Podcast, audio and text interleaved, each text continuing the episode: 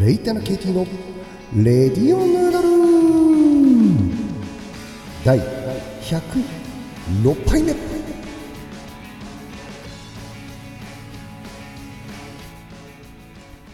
えー皆さんこんばんはこんにちは。おはようございます、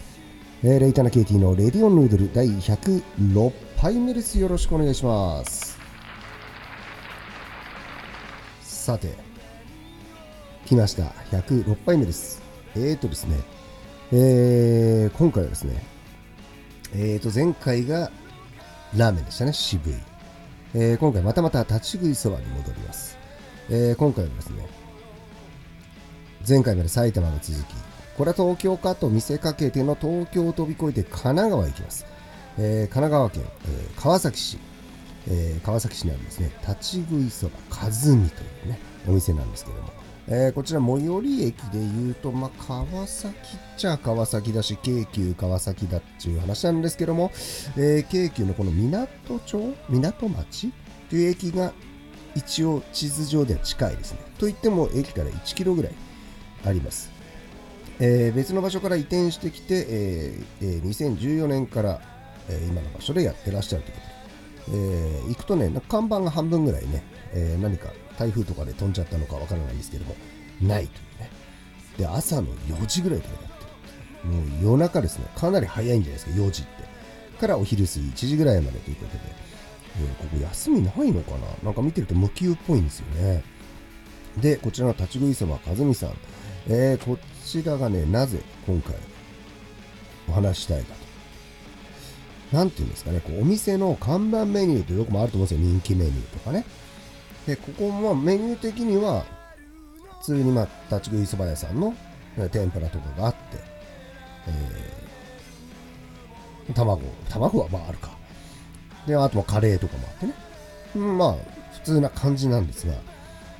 こう肉そばを推しなのか、まあ、肉そばが人気なのかとにかく肉そばが人気なんです多分ね。で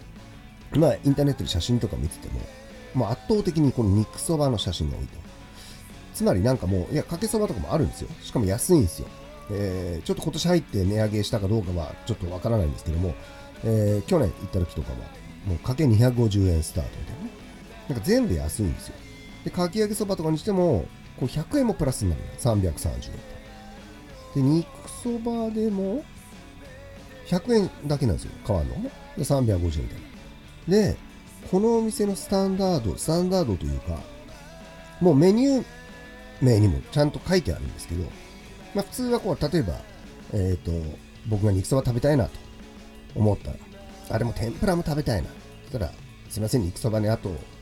春菊天追加でとかかき揚げもお願いしますとかなるんですがそれがもう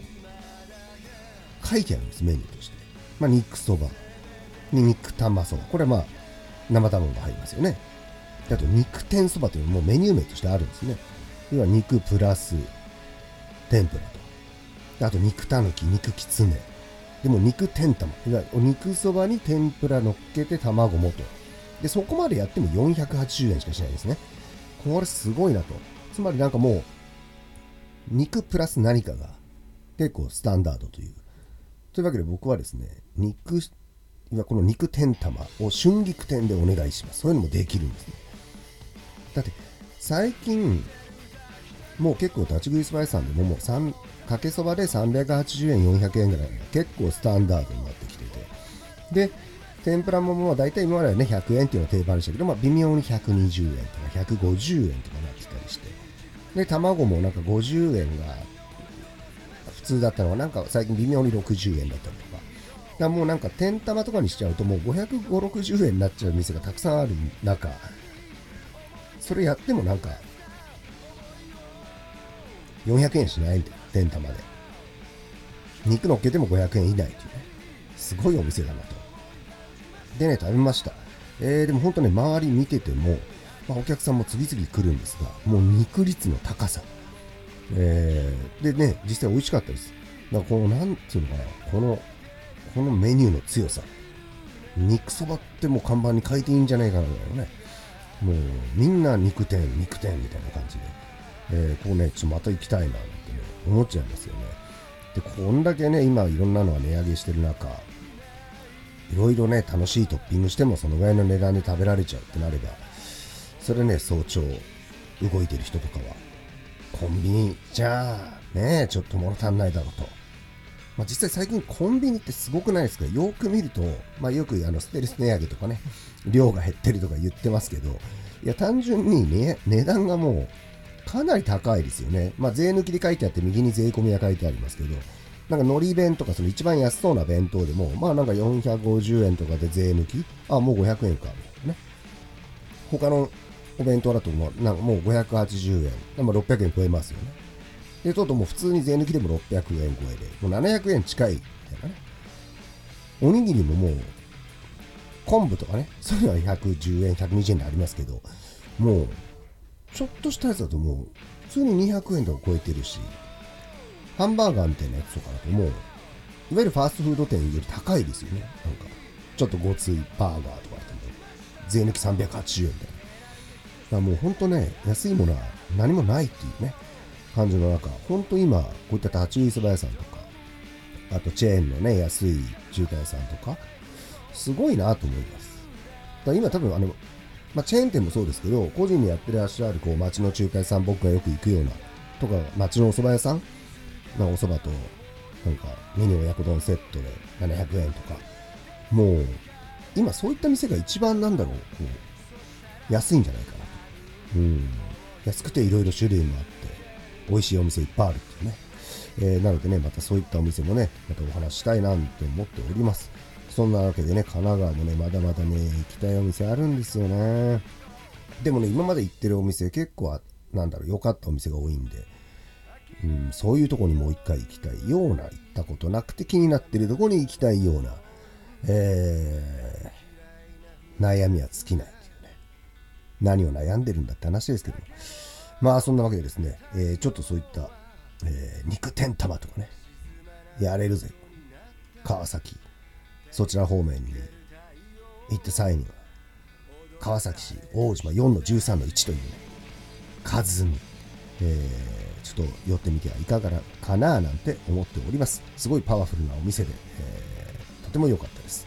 そんなわけで、第、えー、レディオヌードル第100 106杯目でしたっけね。は、えー、川崎市の立ち食いそば、かずみのお話でございました。さて、そんなわけでですね、えー、順調に2023年も喋りまくってますけども、結構そうですね、うーん、